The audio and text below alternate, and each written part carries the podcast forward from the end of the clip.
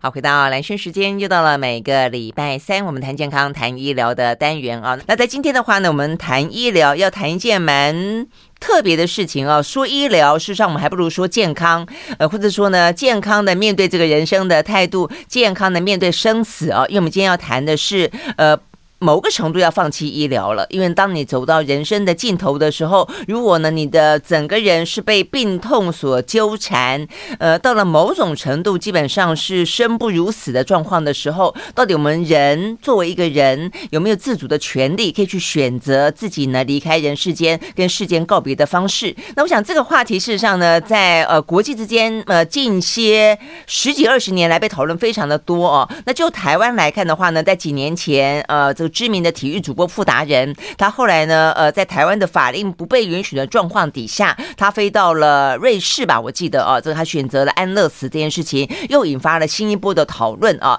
那还包括了像是琼瑶哦，琼瑶的呃先生啊，就是他到底怎么样子平心涛啊，怎么样子离开这个人世间，也是再次的引发了大家的关注。我想呢，这个代表的是，呃，虽然现在的人啊，这个嗯。呃，年龄啊，这个寿命越来越长，我们进入了高龄化的社会，但是呢，活得久不见得活得好，所以呢，到底有没有权利啊，在我们这个病主法、病人自主法也已经通过的状况底下，在被动的放弃医疗之余，有没有办法？别的方法哦，可以选择自己喜欢的方式离开人世间。好，所以我们呢讲了这么多重点要铺陈，一个是呢，呃，在今天我们有一本书哦，这本书叫做《断食善终》，呃，他给了一个很特别的方式啊，呃，做出自己的选择。嗯，他可能嗯，就是用一个比较主动的方式，但是一个比较和缓的方式啊，来选择离开。那这本书的作者哦，是台我们台湾啊，就是卫生。部啊，这卫福部的部立的台中医院的复健科的医师，呃，他是毕柳英医师啊。那为什么写这本书？因为这样的一个断食善终的状况发生在他自己亲爱的妈妈身上，呃，所以呢，某个程度他们是讨论之后决定要这种方式来处理的啊。好，那我觉得这本书本身非常具有。震撼性或者实验性啊，我想由毕医师来亲自跟大家说明为什么做这个选择是最好不过的了。毕医师早安，哎，早安，嗯，OK，好，所以这本书是您呃这个今年写出来的嘛？哦，那整个送妈妈呃，因为你的副标叫做“送母远行，学习学习面对死亡的生命课题”啊，妈妈是在二零二零年的时候。呃，采取了所谓的断食善终，是不是？对，呃，为什么？要不要跟大家先解释一下什么叫做断食善终？就是因为我们知道现在很流行断食疗法，就是不吃东西，所以某个程度就是有点像绝食、断食，不吃饭、不吃东西、不进食的意思吗？其实哈，这个断食的善终的断食往生的这个方法哈。应该是人类自古以来就常用的方法，只是说，譬如说，我们一定有听过，古时候有高僧，他时间到了，好，时间到了，他把事情交代完了，然后他也面对迎接死亡，对对，坐在缸里面，就是，哎，做好了，然后呢，不吃不喝，好，那就是通常都是一个礼拜到两个礼拜左右，他就他就会离开了，对，那我母亲的。会选择这个方法哈，当然第一个我要先讲背景，就是因为我妈妈得了一个小脑萎缩症，那这个病呢是属于家族遗传，所以我妈妈在她发病的时候，我的舅舅跟我的表哥好都已经因为这个病太末期太痛苦了，躺在床上，好行动不完全不能讲话也不能吃，所以后来两位自杀，那这对我妈妈来讲是一个很大的一个。震撼嘿，那另外一个，我的表弟很年轻就发病，就他四十几岁就过世。那他死亡以前躺在床上六年，他常常回娘家的时候去探望，会看见他皮包骨有压疮，哦，手脚都挛缩，嗯、还有呢，他只是咿呀的，你都不知道他想要讲什么。嗯、然后他也插着鼻胃管进食，嗯、这些经历啊，我娘家的这些经历让我妈妈。知道，假如他得这个病末期就是那个样子。所以小鸟萎缩，这我也是看了您的书才知道说，说哇，这个它的影响几乎是全身的耶。你刚刚讲说肢体到最后会坐轮椅，然后卧床，然后到最后他的语言会丧失，不能吞咽，不能讲话，然后他连认知都会出问题，是不是？它是一个什么？他他认知没有出问题，因为小脑是跟平衡有关。平衡。可是我们身体的所有功能都需要平衡，就像吞咽，我们觉得很容易，咕噜就吞进去。嗯。可是，假如你那个吞咽肌肉平衡不好，你有人吞咽都不好，你就是会呛到，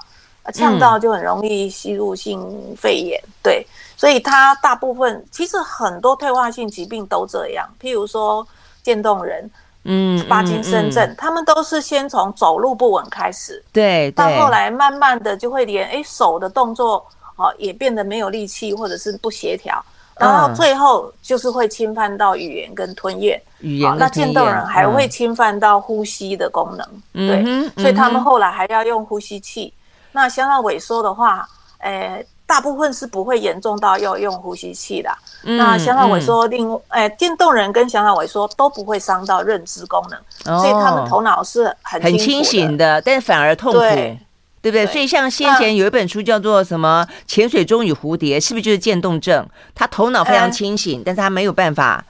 表达。潜潜水钟与蝴蝶，他是脑干中风，脑干中风，它中风的位置非常的重要，就是所有的那个联络线的那个最重要的地方，嗯、所以他就只剩下他的眼珠子会移动，嗯、其他所有的肌肉都瘫痪，嗯，但是他的头脑是清醒的。嘛，嗯，对，所以他的头脑认知功能都没有受损，语言功能没有受损。但是他不会讲话，嗯，啊，但是他还是可以使用语言，所以他后来是用眨眼睛的方法，把他的心情写出来，非常了不起，对对。但是毕竟讲这几个都是属于那种脑袋很清醒，但是你的身体却已经不堪用的状况，所以他特别的折磨人。所以在你们，所以他是一个家族，因为你在这本书里面除了讲到你妈妈后来就是呃，这是一个。妈妈最后做的决定，但整个的背景听起来，它是一个非常严重的遗传病吗？而且它是非常的年轻就会罹患，像我看你在描述你的一些什么侄子辈，有那种十几二十岁的，就也是很快的就进入到不能言语的状况，是不是？它是，呃，它是一种显性遗传，就是说，不管是爸爸或妈妈当中有任何一个人有这个病的话。他的每一位子女个别都是有二分之一的机会会有，嗯，就是对对对，就是看你有没有刚好传到妈妈的那个有有异常的那个基因，哈，所以是二分之一的机会。嗯嗯、对，那他很特别，就是一代会比一代变得更年轻就发病，所以像我舅舅，对，像我舅舅是三十几岁发病，他可能六十岁左右自杀。对，那我。我表哥跟他类似，但是我后我后面的我表弟就是二十岁，那他生了小孩就十岁就发病了，对，所以他那个小孩二十二十岁左右就过世了，对，就从他发病到他死亡、嗯、时间很短吗？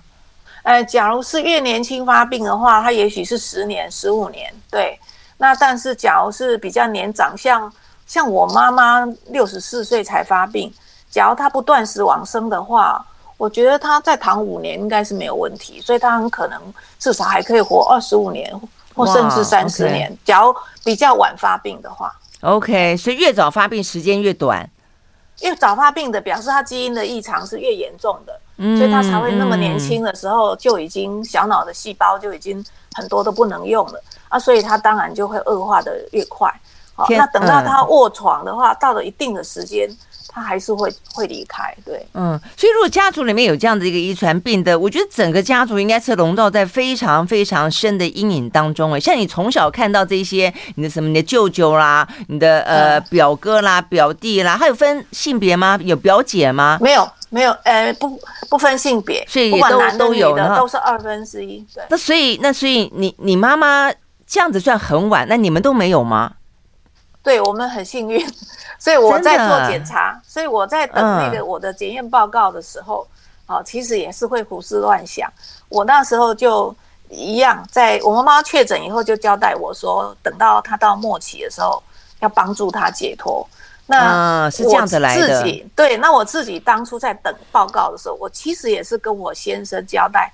我要是真的得这个病到末期，你要帮助我解脱，因为我们家是医生嘛，所以我们都会觉得我们可以用一点。用一点方便啊，让自己可以提早、嗯嗯、提早离开。对，但是后来，嗯、后来我妈妈她她觉得好像我们用医生的职权去暗中帮助她，这个是违法的，所以她就她就很大气，她就说我不要你们违法。哎、嗯，那我就、嗯、我就用这个断食的方法，就是忍耐忍耐几个礼拜这样子。嗯，哦，所以这个是他自己做的决定，说我要用一个合法的，但是我要自己决定我自己的。生命的决定，他他要自己做决定，说我到什么情况的时候不值得活了，嗯、我自己决定我什么时候走，所以时间是他挑的。嗯，那因为他挑好的时间，并不是说明天开始这样，嗯，所以是三个月以前，所以对我们来讲很重要，就是说他三个月以前讲好，那一般人很少会知道自己何时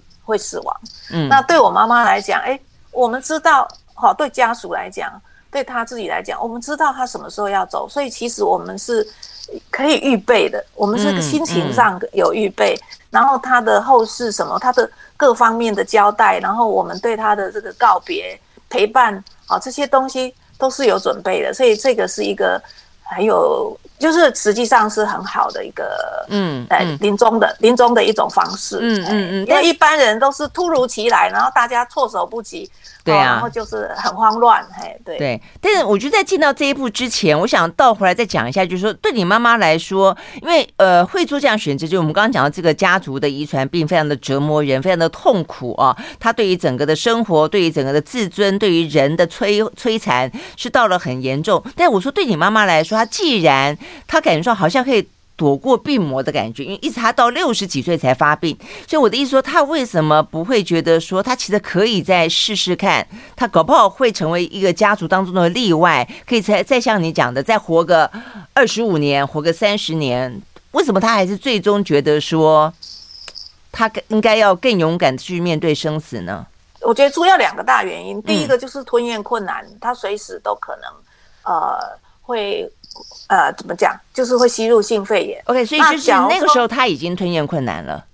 对，所以第一个是吞咽困难，嗯，第二个是他连翻身都不会，连睡眠都变成是一个痛苦的事情。第三个应该就是做所谓的没有尊严，嗯，因为你做什么事情，你大小便、你洗澡、你连上厕所擦屁股，你都是要别人帮忙，这个对他来讲没有尊严。而他已经被这样帮忙，也可能一两年了。他不想再这样继续五年、十年这样子过，或者是你再过来，他就不会吃了，就是要插鼻胃管。嗯，那他坚决绝对不会插着鼻胃管，然后躺在那里。嗯，就是他拒绝插管卧床。嗯，因为他插管卧床，我想可能还有五年，最多十年。对，但是这样的人生，我们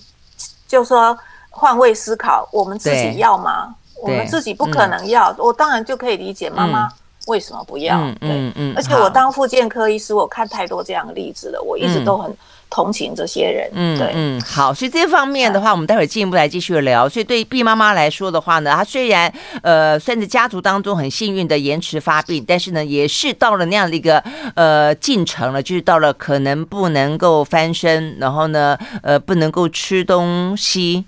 哦，就是不舒服哦，所以他最后做了一个自己的决定。我们休息了回来呢，那这样的个决定是怎么样酝酿出来的？呃，对妈妈来说，她可能也必须要有这样子的一个决定，要跟家人呃得到一些。体谅跟同意吧，啊，那对于家人来说的话呢，像 B 医师是个呃医师，他看过那么多，可能也有那么一点点的想法，但是怎么样开口跟妈妈说，我觉得是对一个家庭来说，都是非常非常重要的严肃的决定了啊。我们休息了再回来继续聊。I like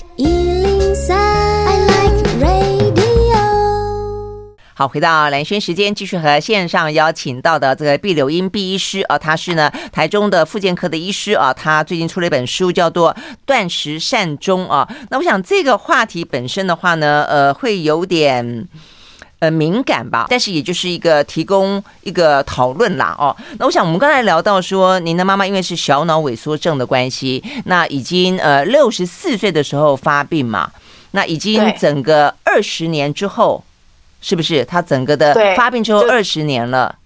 哎，呃，在二零二零年选择了呃这个用断食的方式善终，呃，这个点子是谁先提出来的？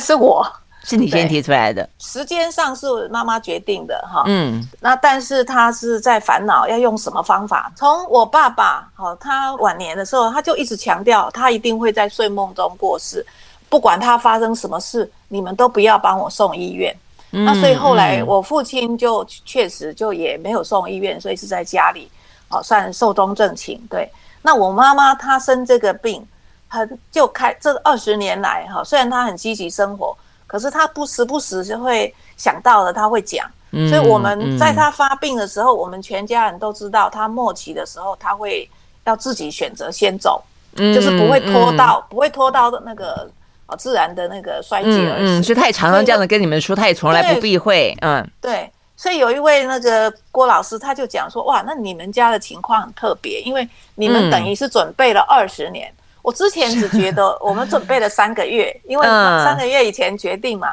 可是现在回想也没错，因为我们这二十年来都知道，妈妈到一个情况很恶化的时候，她会要先走。嗯嗯嗯，那妈妈也不避讳说，我觉得这很重要，还会让子女也比较能够去讨论这个事情。嗯，那我们在谈的过程当中，就发现我们娘家的人全部的看法都是一致的，所以我的弟弟妹妹也是这个想法。简单讲，我弟弟妹妹也是有机会得到这个病的啊。嗯，那他们都会说，要是我变成像妈妈这样，他们也是会想要，诶，情况不好的时候就要走了，没有人会想要。插着鼻胃管躺在那里五年十年这样走的，嗯，对，嗯嗯，对。那我.我我们知道这个台湾哈，从有了健保以后，我觉得很明显的一个点应该是健保，嗯，有的因为在健保之前，我们复健科很小，哎，规模很小。为什么？因为呢，不管是女人还是小孩还是老人都没有健保，那所以这些人他们需要复健的话，他们没有钱。那所以只有供劳保的人才才有钱来复健，有工作的，嗯，对，有工作的人。那其他的这些妇女、小孩、老人都没有办法来做复健。那等到有了健保以后，所有的重病通通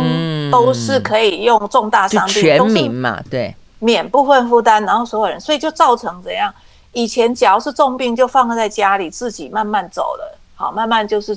就是不吃不喝啊，因为人到所有每一个人到末期都是不吃不喝的，因为吃下去很难受，嗯、喝下去也吸收不了。对，嗯，那那从从健保开始以后，台湾就开始制造这种躺在那里插着管躺在那里的人。嗯，然后目前到底有几十万人啊？我们不晓得。嗯，但是因为老年时代来临，所以我们知道它只会越来越多。嗯，那在这三十年当中，因为有几十万。的的家庭或更多的家庭有经历过，所以呢，其实台湾就有越来越多的人知道，插着管子躺在那里，那个是地狱一样的生活。嗯，对，嗯，所以所以台湾的民众哦，现在你假如问大家，呃，将来你年纪你生重病了，你要不要插着管子躺在那里？应该是百分之九十几都说不要吧，哈。嗯，那假如做安乐死。的那个诶调查，现在赞成安乐死的人比例就几几乎都是九十以上，对，百分之九十以上占，所以不想逮活，就说逮活不，以前说逮活不如好死不如逮活，对对，现在是好死不如逮活，所以大家民众被被这些菩萨，我觉得那些像我公公也是卧床十二年离开嘛，他是不是一个菩萨？他以他的肉身躺在那里十二年受苦，可是我们全家的亲人。他的所有的朋友看着他这样子，每一个人都体会到，哦，我将来一定要想办法预防避免。嗯嗯。那既然台湾有几十万或上百人过有这样的经历，那你看有多少家庭、多少人已经都知道了，被从他们身上学到了。嘿，嗯嗯嗯，对。所以照照这样讲，其实这也是我们一直在讲到说，我们这个病人自主法到现在为止只能够选择就是被动的。就是说我可能不要呃插管，我可能不要急救，但是不能够选择主动的离开，所以这件事情所以，所以您您这个断食善终的概念，就有点是不是就有点像是在提供还台湾的立法还没有到主动的可以告别的安乐死之前的一个可能的过渡方式？没错，所以我当初就是把它定义成说，没有安乐死的时候的智力救济，就是这是一个智力救济。但是哈，其实病主法的精神已经就是这个了，因为病主法意思说，假如你是小脑萎缩症还是渐冻人，那你必须要用鼻胃管才能活着的时候，你可以拒绝插鼻胃管。嗯，所以，所以我妈妈假如是去签这个病主法的话，她就是等于她现在达到一个状况，生活品质很差啊，所以呢，她要拒绝进食了，她就拒绝擦鼻胃管，就拒绝进食。但是这个事情在我们立法的时候是要求。必须要有安宁缓和的配套啊，因为他的安宁的过程需要帮忙嘛。我妈妈是很幸运，除了因为你们家是医生，哎，一个是我们家是医生，第二个是因为他没有其他很严重的内科疾病，没有癌症啊，没有什么对。那所以我们就自己自己在家里处理。可是我问过安宁缓和科医师好几位，他们都说，可是像你妈妈这样子的地步哦，我们好像还不会签。嘿，就是他们不会把它收到病房，哦、他们不会把它收到病房。嗯嗯，所以我们变成说，虽然病主法有规定说末期的时候你可以拒插鼻胃管，嗯，可是拒插鼻胃管不是就是会慢慢饥饿，然后脱水脱水离开吗？可这个过程，嗯、安宁缓和病房并没有那个容量去接纳那么多这样的人，嗯、所以变成是要自己啊在家里处理。所以我最近呢就已经帮忙。我已经帮忙四位，就是渐进式的断食离开。啊，有一位正在等待病床这样子，对，嗯嗯，那他们也都是一样，就是安宁缓和病房就觉得，那他没有办法收这样病人，我想很可能他们有更迫切需要医疗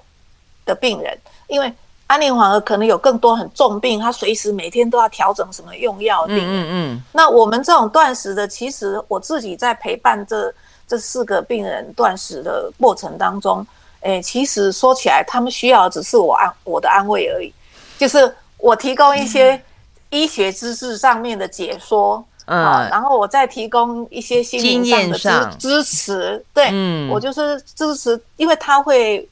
他会犹豫，他会心理战、心理交战，会不知道自己这样真的是孝顺吗？啊，然后会有不舍，嗯、对，然后会会会。不忍心啊，就很很很想要偷喂，对，好，那嗯，或者是一有一点什么症状异常，很紧张，这要送医院吗？对，好，那我有时候就会去他家里看，有时候就只是电话里面这样通话，那我只要把他的疑虑哈，帮他解决了，然后我也会教他一点安宁的时候，你要如何跟这个长辈如何道谢啊，如何道爱，如何告诉他不要担心哈。好，然后就是他万一发生那种，呃，就是所谓的他们会有一些灵性灵性的一些行为，譬如说手中乱挥啊，好像在跟空中的谁对话啊，什么有没有？嗯，那有一些西医就会说，嗯、呃，这个这个是躁动，这个是谵妄啊，要用要用药啊。那我因为我阅读了一些书，我就了解说，其实临终的人他变成在阴跟阳之间哈，所以很多阴间的。以前的亲人会来跟他沟通，所以有一位很可爱哦，有一位妈妈很可爱，他就说啊，你爸来啊，来进去给他开门，就说 你爸爸来，你爸爸要进来。他隐约看到，嗯，对，但是他们也那对姐妹也很有概念，嘿，他们就会说好好好，我去开，这样子妈妈很安心啊，就就不会觉得不用怀疑怎么办，妈妈是怎么了？怎么会有幻听啊？怎么会有幻觉啊？对。所以这些事情呢，就是就是可以帮助他们，所以后来他们都是很安详的离开。对，OK，我想重点就在于说，呃，毕医师谈到他的妈妈跟他所呃。协助处理一些人，最终都是很安详的离开。我想这是为什么让毕医师决定要写这本书，跟更多的人分享哦。但是我们刚才谈到的，就是说到底要怎么样去去沟通，然后呃，而且在进行的过程当中，因为毕医师的妈妈后来是到第二十一天才真正离开离开。那所以这个过程当中，刚才毕医师已经已经讲到了一些了，就你会有难免有那种犹豫的时候。慌乱的时候，觉得还要再下去吗？呃，甚至我想对他来说，可能也会有一点点不舒服的时候之类的哦。那到底要该怎么去面对他？我们休息，回到现场。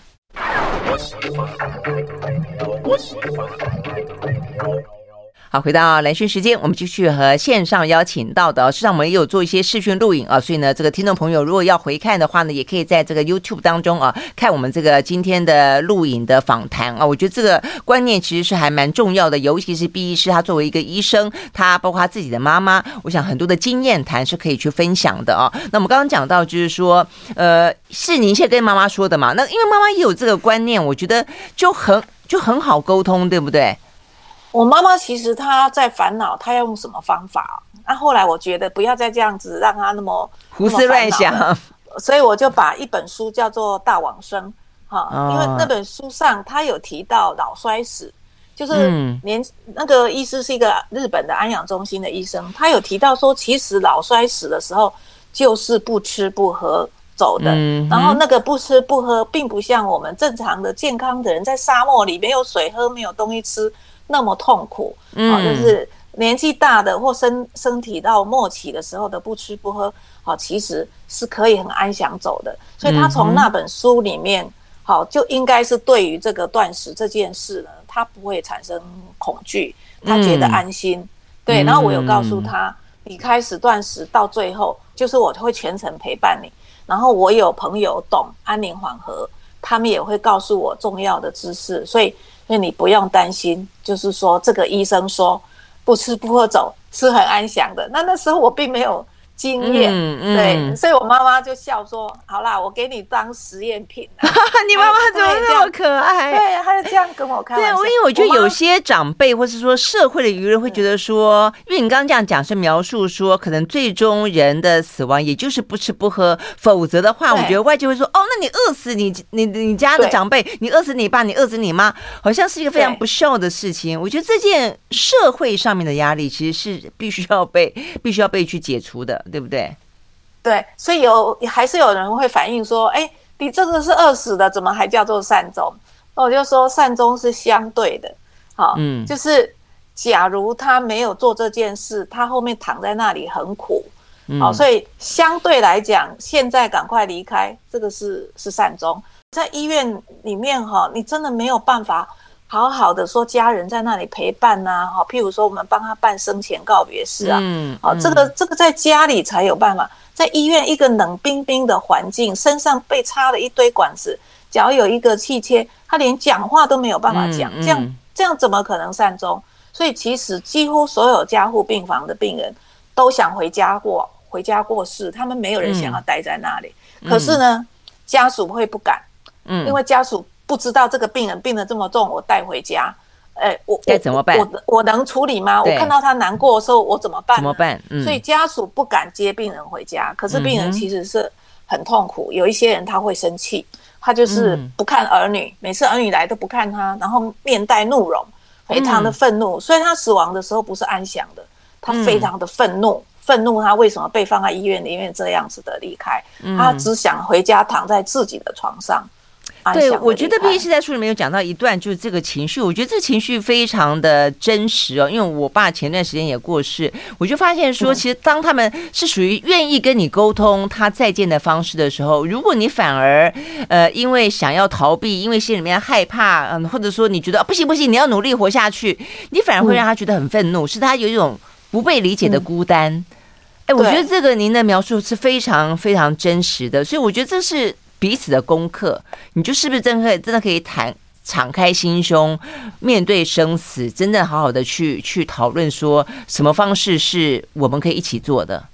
对，在我们家来讲，嗯、我我妈妈本身就很特别嘛，因为她就是视死如归，嗯，她就是觉得当时活的呃呃不值得活的品质很差的时候，她觉得哎死亡没有什么好恐惧的，嗯，嗯，所以她从来就是坦然的面对死亡。好，平常我们谈笑风生，讲死亡的事情，我们连生前告别式都都是谈笑风生。所以，我妈妈本身面对死亡是坦然的。我觉得另外还有一个很重要的事情就是子女。嗯，那我们家子女可能因为是在这样的家庭长大，所以我们都觉得，当然是妈妈想要怎么样是对她最好的，那个就是我们应该要接受的方法。嗯，对，所以所以有人会说啊，家人如何取得共识？我觉得如何取得共识，只有一个原则，就是当事人觉得什么最好，那就是大家的共识。对，嗯、不要讲说妈妈，呃，我不能没有妈妈，不能讲爸爸是最爱我的，我不能没有爸爸。就是我，我觉得应该，你有没有站在？父母亲的对，或者是那个妈妈的角度，对，只要你能够站在他们的角度，你就会有共识。对，我们先休息会回来好了。我们就聊了 B 妈妈后来呢做了一个生前告别式，然后接下来的话呢，这二十一天当中碰到哪些问题，可能必须是 B 医师呢，他要在书里面跟大家分享，提醒大家的。呃，而且这一切的作为，才让 B 妈妈呃走得更加的安心，而且更加的喜乐。我们休息，马上回来。I like 好，回到蓝轩时间，我们继续和线上啊这个邀请到的毕柳英医师啊来谈有关于断食善终这件事情。好，所以谈到就跟妈妈达成了共识，然后呢决定啊这个在三个月后要进行呢这个断食的方式呢，慢慢的告别他的人生啊。那在这个之前，呃，你们先做了一个生前的告别式。呃，对，就是我们就后来因为他太虚弱了哈。啊，看起来很不舒服，我们就决定想要请那个安宁居家安宁的医生来用药让他睡着。嗯，啊，所以在那个让他睡着之前，我们就先帮他办了一个生前告别式。那生前告别式就是分两段，第一段哈，我是因为在陪伴的那一段时间里面，我的长子哈，我的老大他他有请阿嬷哈，从他出生开始把他的人生。重新回顾一遍，然后他把它记录在电脑里面。哦，那那在这个回顾人生的过程，这件事是非常重要的，因为我妈妈就会把很多我们其他家人不见得知道的事情，她会讲出来。嗯，那里面有有就是快乐的事情，可是也有很多就是她的创伤，就是我的外公跟我的爸爸哈，对我妈妈这个女性啊是一个压迫的。所以他有很多的那个心理的那种创伤，嗯，委屈，对，那那些他都讲出来，那我们都会代替我们的男性长辈跟他道歉，嘿，嗯，然后另外呢，在讲这个的他的回顾人生的时候，我们会尽量把他的呃他的优点啊，他因为被我的外公跟我爸爸长期压迫指责，所以他没有自信，他不知道他其实是一个很了不起的人，那所以呢，在那个整个。说的过程哈，我我儿子访问的过程，我们就一旦的肯定了，一不断的肯定他的价值。对，那生前告别式的时候，就是再讲一遍，然后那时候其他的家人通通都在。那讲的过程，他有时候还会加入补充啊。所以，哎，对，所以我们是大家是嘻嘻哈哈的在看我看我妈妈的一生这样子。对，嗯，然后这样子讲完了以后，我弟弟就准备了他。从结婚生我们，一直到后来他发病了，我们带他出国玩哈，这这些照片。那在看照片的过程，你知道我们所所有的人对着相机，绝对是露出你最美的微笑，最美丽的微笑。所以每一张照片看起来，我妈妈都很快乐。所以我觉得这个生前告别式的重要，就是我们陪伴他回头看他自己的一生。嗯，那时候你会发现，就算有一些艰苦，有一些痛苦的事情。可是人生还是有很多很美好的段的的阶段，所以呢，大家看完这些照片的时候，他就讲一句说：“我很满足。”哎，所以好好啊。对，那还有一个很重要，就是因我们不断的感谢他，不断的肯定他对这个家的付出，所以他觉得他这一生是有价值的。嗯，好，所以我感觉到这个告别式好像是一个毕业典礼。然后我颁发给他一个最最高最高的那个奖状，对对，所以我妈妈是在这样的心情心情下离开，对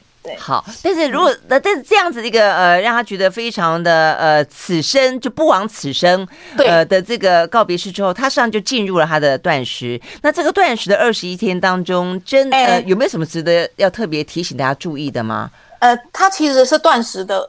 尾巴的时候才哦，你们才办才生前告别式，对，这样子。那那个时候已经断食第十十八还是第十七天了。那时候状态是怎么样？那时候他其实白天的时候就已经很虚弱，他说电视看不清楚，声音也听不清楚，对，然后脸都已经瘦了，凹陷。那那但是那天晚上，我们就请他，他已经断食，可是那天晚上请他喝一杯水，里面搅了一点莲藕，哦、所以他那天晚上精神比较好。那前面的断食过程也很有趣，就是我自己都是第一次嘛，就是我很惊讶，他前面的十天他是很轻松。嗯，你知道我们现在流行断食，因为我们一般人都吃太多了，所以他前面那十天减少食物量的时候，他都没有饿。他只觉得身体变得很轻松，嗯、不太需要上厕所哦。那所以晚上，对，所以他那几天身体状况是比之前更好。所以他真正比较辛苦的是后面的这个十天，嗯，啊，那那最后三天又让他睡着，对，所以真正辛、哦、辛苦应该只有一个礼拜，对，所以断断食没有那么没有那么困难，对。那另外一个在断食过程当中，当然就一定通常就是可能会引起饥饿嘛，对。嗯、那饥饿的话，我觉得就是呃，以我妈妈来讲，因为她末期的吞咽困难嘛，所以我们有用那个莲藕粉。那他喝一点莲藕的水，他就不饿了。哦，莲藕粉有这个作用吗？就是莲藕是会让水变成狗狗，就是粘稠。哦，OK，这样子，因为水是清的，到处窜，所以它很容易呛。另外一个就是那个呃，我们也给他吃一种食用的油，譬如说苦茶油、橄榄油啊、南瓜油都可以。就是那个油哈、啊，是会让胃保护胃，比较不会难过。那另外它、嗯、它都没有水分以后呢，我们会一定要定期，这个所有的末期的病人都需要，就是要用那个中型的棉棒沾水，嗯，把他的嘴唇啊、口腔啊，一方面做清洁。一方面呢，它可以一点点的吸进去，但是它不会呛到。对，嗯嗯啊，那另外当然就是他身体，呃，因为都没有办法动了嘛，哈，动弹不得，当然就会僵硬，会疼痛，所以我们都要很温柔的去帮他轻轻的按压他的那个肢体，帮他的关节，好轻柔的帮他做这个被动的运动。嗯嗯，因为人到末期的时候，他很敏感，那人到了末期，最后丧失的是听觉。啊，所以我们可以不定时的去跟他讲话，哎，对，哎，那讲话的目的都是道谢、道爱嘛，哈，然后都是呃告诉他，哈，谁会来接你啊，哈，或者是菩萨来接你，对，或者是你会回到天主的怀抱啦，我们就是好，然后一定要告诉他，你不用担心啊，我们会互相照顾啊，嗯嗯，这样不要牵挂。嗯，对，让他不要有牵挂。嗯嗯嗯，好，那最后的话，是不是可以让 B 师跟我们说一下？呃，这个你觉得他他可以，呃，大家都都适合吗？或者说有什么你写了这本书之后，希望传达的最主要的意思？基本上是年纪大的、脑衰的病人、重病的病人才比较适合。嗯，好，假如还很年轻，就算他是四肢瘫痪，可是他想要用断食往生都不是很容易。哎，对，所以有人讲六十岁以下是不容易，他需要时间可能会比较长。嗯，那做这个断食，基本上要有比较强的意志力啦。哈，对，所以假如失智在比较早期，他还有这个意志力，可是万一是比较末期，他就不见得搞得清楚他为什么要这样饿肚子。哈，对，还是多多少还是会有饥饿。对，哎，那我其实写这本书，我最想讲的是，假如不去谈死亡。那当这个无常来临的时候，其实不管是病人还是家属，都会非常的辛苦。所以一定要像我们娘家这样的习这样子的习惯是很好的，就是平常就讨论，那大家都互相了解，家人之间，他到了临终的时候，他很可能会选择的会是什么方式？那最好当然可以去签那个啊病人自主法，那这样他就会记记在你的那个健保卡里面。嗯，那。我觉得啦，哈，人现在都知道我们要求善终，好，那善终非常的重要，因为善终的这个历程，有人可能是几个礼拜，有人可能是几个月，有人甚至是几年，所以呢，其实善终也是为了这个人的善生，为了这个完生者的善生。那另外一个很重要是，你用很好的办法陪伴这个人的善终，那这些活着的人。